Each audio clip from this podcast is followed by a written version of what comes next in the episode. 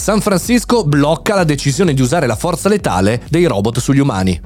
Buongiorno e bentornati al Caffettino Podcast, sono Mario Moroni e qui oggi davanti alla macchinetta del caffè virtuale, come ogni giorno da più di 1200 puntate, oggi dovremmo essere la 1209, parliamo di tecnologia, parliamo di innovazione, ma parliamo anche dell'attualità, eh, diciamo così, digitale, non lo so se è digitale, ma innovativa del mondo di oggi, parliamo di robot, parliamo di politica, parliamo in realtà di una città che amo eh, alla follia, che è San Francisco Frisco, dove in realtà è stata appena annullata la decisione di usare la forza letale dei robot sugli umani, che detta così mi fa un po' atto di forza, però è così. Alla fine dello scorso novembre il Consiglio di Vigilanza della città aveva concesso alla polizia locale il diritto di uccidere un sospetto criminale utilizzando un robot telecomandato che è agghiacciante.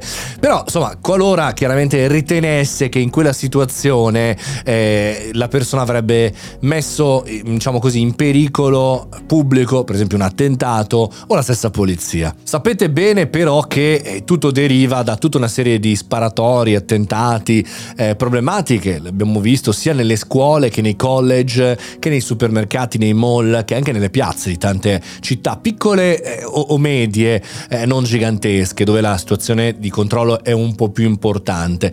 Però questa è la situazione che noi non ci possiamo neanche immaginare eh, dall'Europa, eh, invece negli Stati Uniti è molto presente. Va da sé che chiaramente il consumo e l'utilizzo di armi è una delle principali cause di questa tipologia di situazione veramente, veramente molto complicata. E quindi, malgrado San Francisco sia una città molto diversa da eh, Los Angeles o altre città del sud della California, è un po' la città insieme a New York, eh, quella un po' più europea, si diceva una volta. E quindi, malgrado tutto questo, anche lì si è andato in questa direzione. Polemiche, pressioni sulla politica e anche picchetti, cioè ovvero manifestazioni davanti al palazzo della, della, città, hanno fatto desistere e cambiare, stoppare questa legge. Però al di là di come è nata e di come è stata stoppata, va fatta una riflessione perché se accade in una società così democratica come quella del nord della California, immagino che cosa possa accadere in città magari eh, di stati del centro oppure di, di stati veramente eh, in difficoltà dal punto di vista della situazione pubblica e anche quello che potrebbe accadere in tante città europee, magari non proprio democratiche.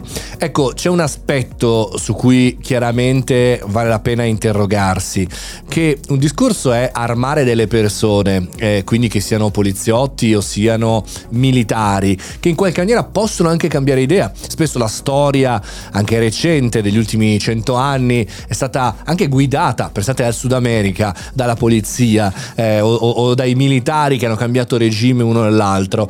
E hanno magari si, si, sistemato per assurdo in delle situazioni, cioè si può tornare indietro se diamo la possibilità delle persone di essere armate anche quando non dovrebbero, ma se invece lo diamo a dei robot, lo diamo a delle intelligenze artificiali, fregolette, e beh lì la cosa cambia, l'esecutore esegue, malgrado ci siano tutta una serie di buonsensi che non sono scritti nel codice, che andrebbero accesi, che andrebbero eh, attivati. Insomma, per me la cosa più importante nel dare la forza, anche letale in questo caso, quindi uccidere delle persone per mano di robot o delle righe di codice è devastante. Inoltre ci aggiungo un punto. Pensate oggi cosa succede nelle eh, società pubbliche eh, per la salvaguardia della propria sicurezza informatica. Pensate cosa potrebbe accadere hackerando una roba di questo tipo o un sistema robot di questo tipo. Insomma, c'è da farci più di una riflessione.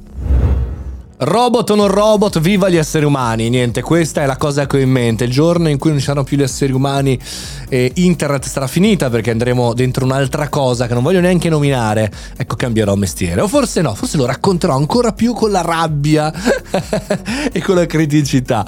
Io sono Mario Moroni, questo è il Caffettino Podcast. Ogni giorno, da lunedì a lunedì. Ci sentiamo domani. Fate i bravi e viva gli umani.